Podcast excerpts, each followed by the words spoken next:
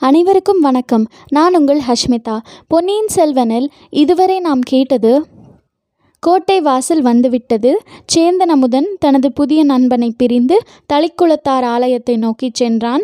வந்தியத்தேவனோ எத்தனையோ மணக்கோட்டைகளுடன் அந்த கோட்டை வாசலை நெருங்கினான். இப்பொழுது தொடர்ந்து கேட்போம். அத்தியாயம் இருபத்தைந்து கோட்டைக்குள்ளே. பனைலட்சினை தாங்கிய மோதிரம் கதைகளில் வரும் மாய மோதிரத்தை போல் அபாரமான மந்திர சக்தி வாய்ந்ததாய் இருந்தது. காலை நேரத்தில் பால் தயிர் விற்பவர்கள் பூக்கூடைக்காரர்கள் கறிக்காய் விற்பவர்கள் பழக்கடைக்காரர்கள் மற்றும் பல தொழில்களை செய்வோர் கணக்கர்கள் உத்தியோகஸ்தர்கள் முதலியோர் ஏக கூட்டமாக கோட்டைக்குள் பிரவேசிக்க முயன்று கொண்டிருந்தார்கள்.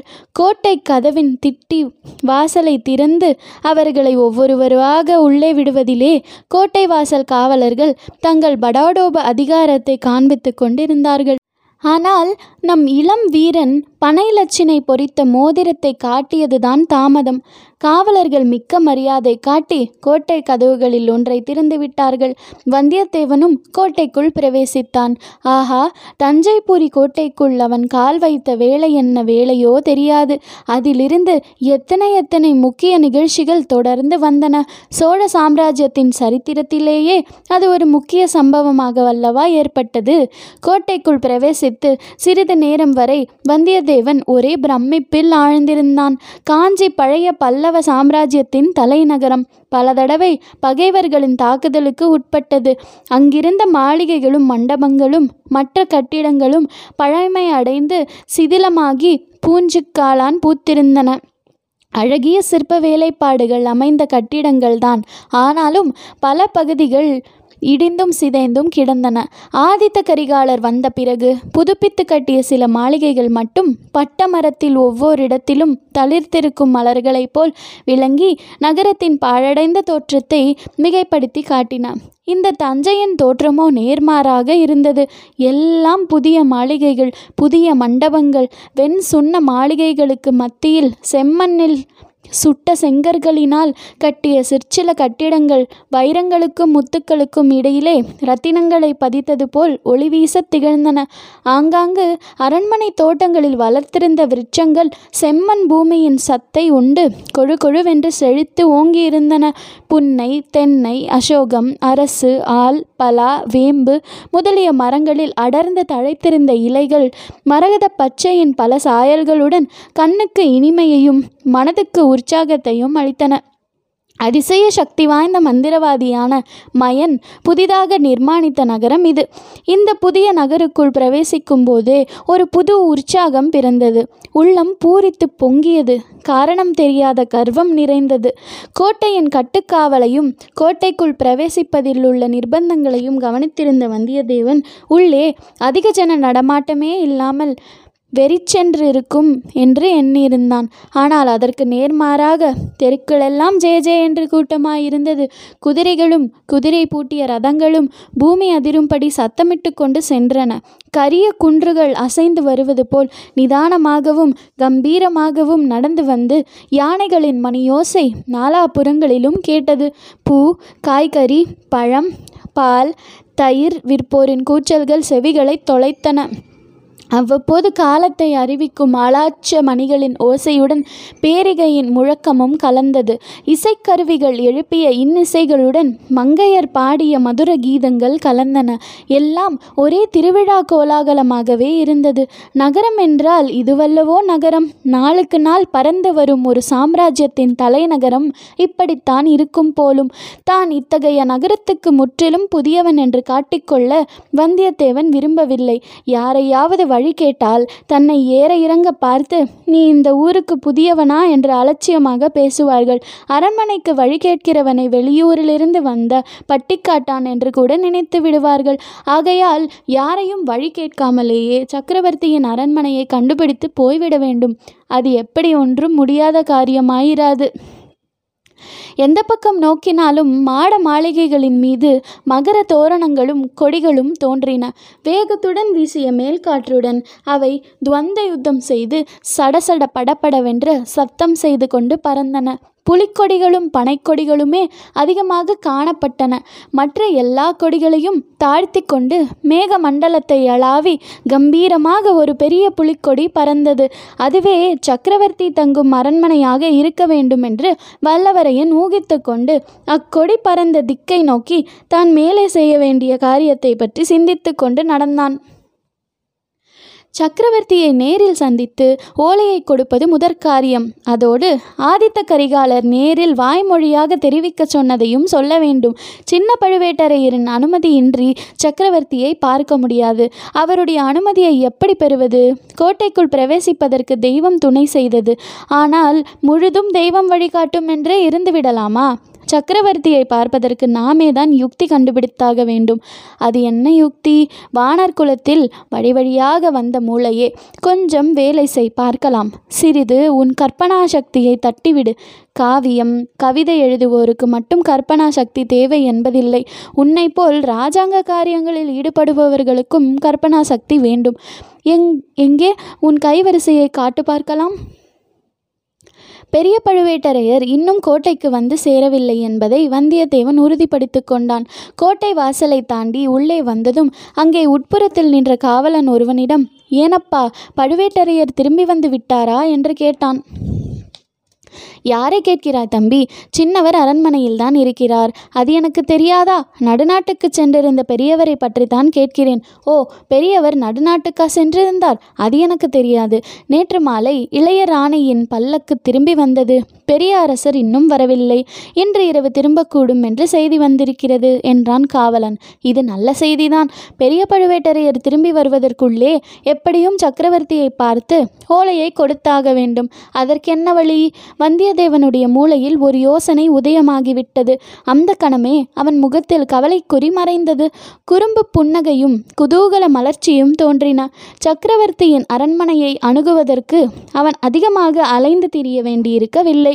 பெரிய பொலிக்கொடியை பார்த்து கொண்டே போனான். விரைவிலேயே அரண்மனை முகப்பை அடைந்து விட்டான். ஆஹா இது எத்தகைய அரண்மனை? தேவலோகத்தில் தேவேந்திரனுடைய அரண்மனையையும் உஜ்ஜயினி நகரத்து விக்ரமாதித்தனுடைய அரண்மனையும் போல அல்லவா இருக்கிறது?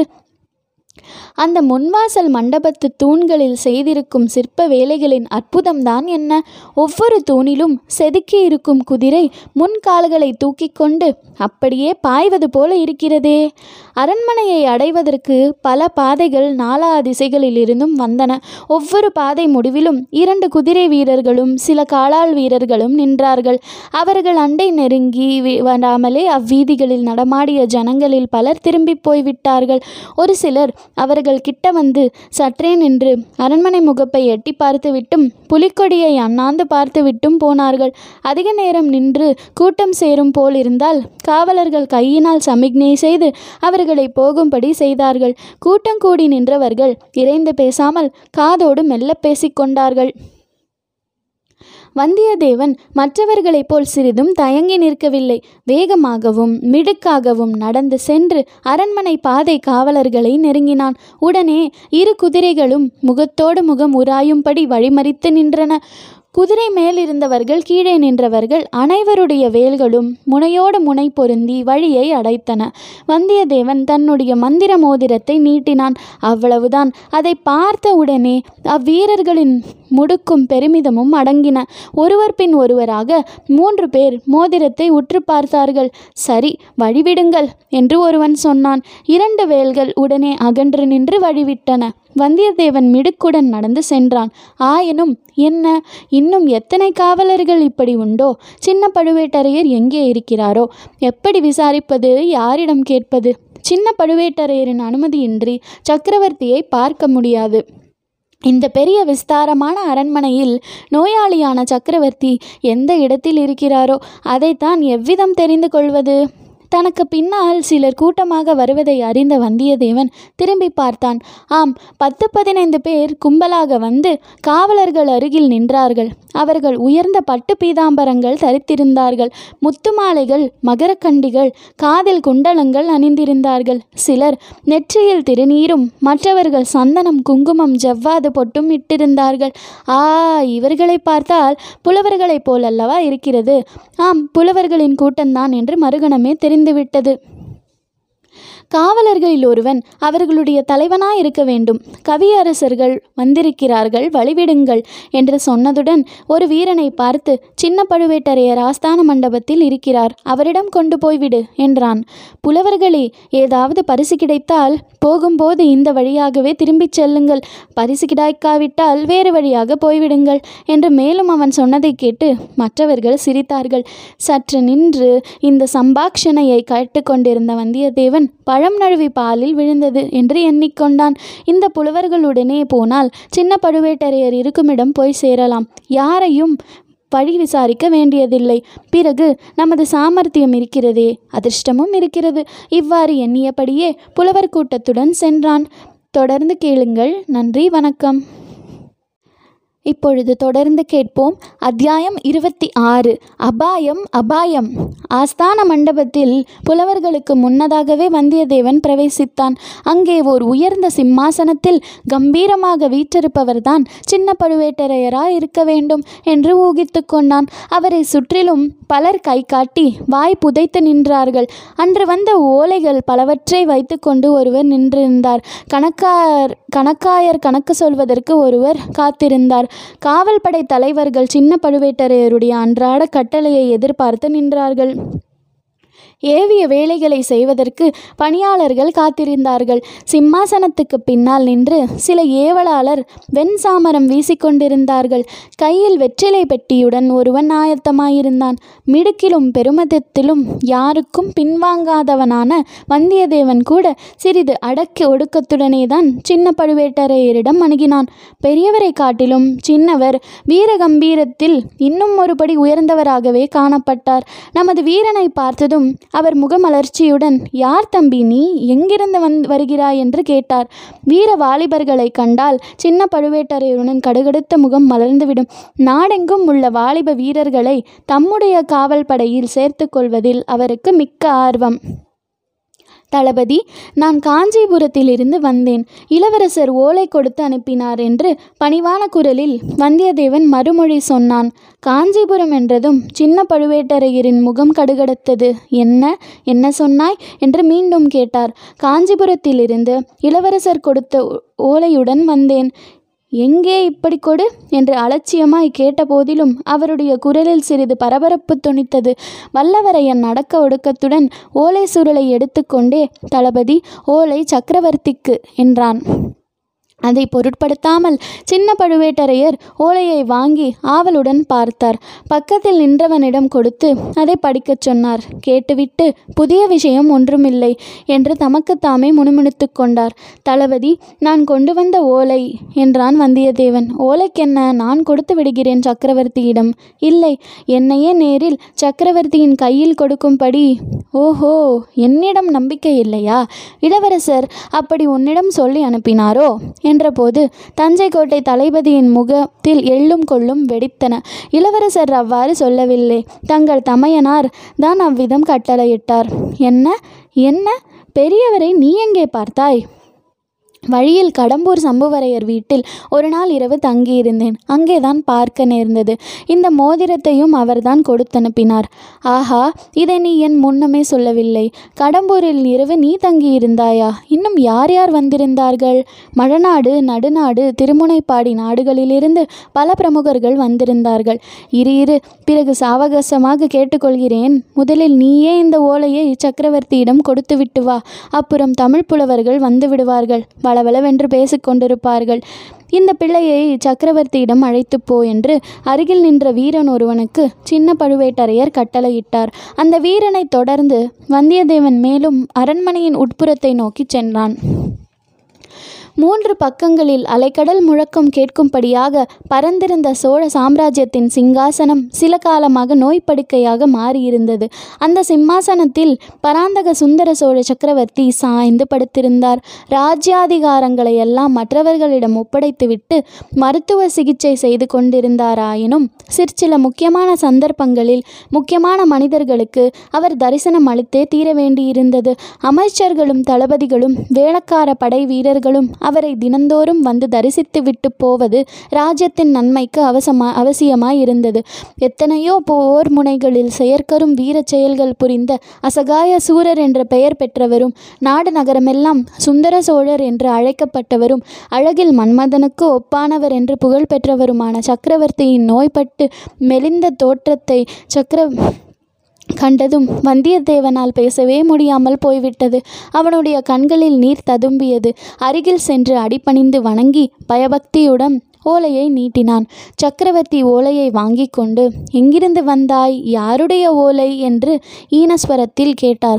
பிரபு காஞ்சியிலிருந்து வந்தேன். இளவரசர் ஆதித்தர் தந்த ஓலை என்று வந்தியத்தேவன் நா தழுதழுக்க கூறினான். சக்கரவர்த்தியின் முகம் உடனே பிரகாசமடைந்தது.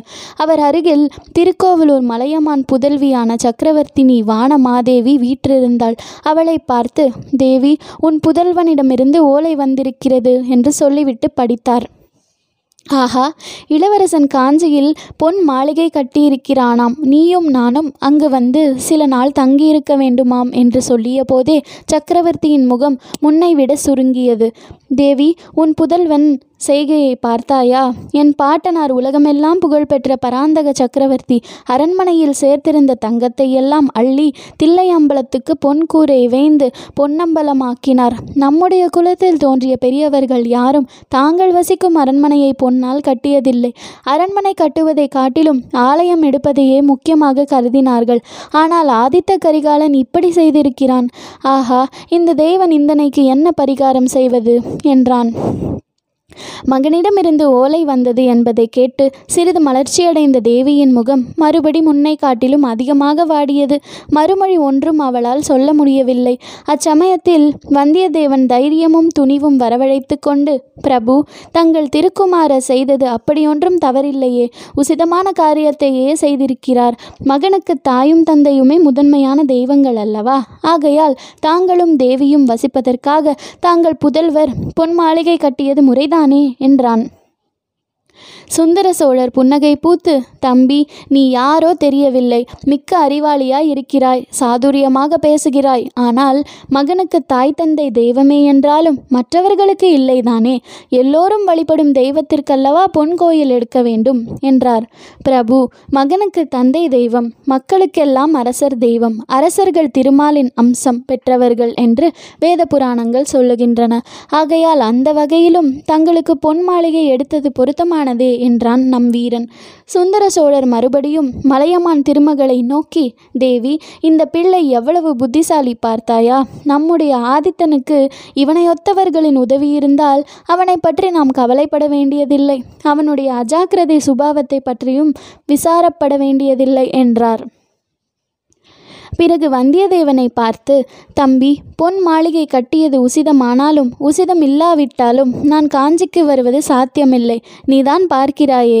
எப்போதும் படுத்த படுக்கையாகவே இருந்து வருகிறேன். நெடுந்தூர பிரயாணத்தை மேற்கொள்ளுதல் இயலாத காரியம். ஆதித்தன் தான் என்னை பார்ப்பதற்கு இங்கே வந்தாக வேண்டும். அவனை காண்பதற்கு எங்களுக்கும் ஆசையாகத்தான் இருக்கிறது. நாளைக்கு மீண்டும் வா. மறுவோலை எழுதி வைக்கும்படி சொல்லுகிறேன் என்றார். இச்சமயத்தில் கூட்டமாக பலர் தரிசன மண்டபத்தை நெருங்கி வருவதை வந்தியத்தேவன் அறிந்தான். ஆஹா அந்த புலவர் கூட்டம் வருகிறது போலும் அவர்களுடன் ஒருவேளை சின்ன பழுவேட்டரையரும் வருவார். அப்புறம் தான் செல்ல வேண்டியதை சொல்ல முடியாமலே போய்விடும்.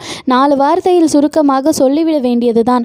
இவ்விதம் சில வினாடி பொழுதில் சிந்தித்து முடிவு செய்து சக்கரவர்த்தி தயவு செய்யுங்கள். கருணை கூர்ந்து என் விண்ணப்பத்தை கேளுங்கள். தாங்கள் அவசியம் இந்த தஞ்சையிலிருந்து கிளம்பிவிட வேண்டும். இங்கே தங்களை அபாயம் சூழ்ந்திருக்கிறது.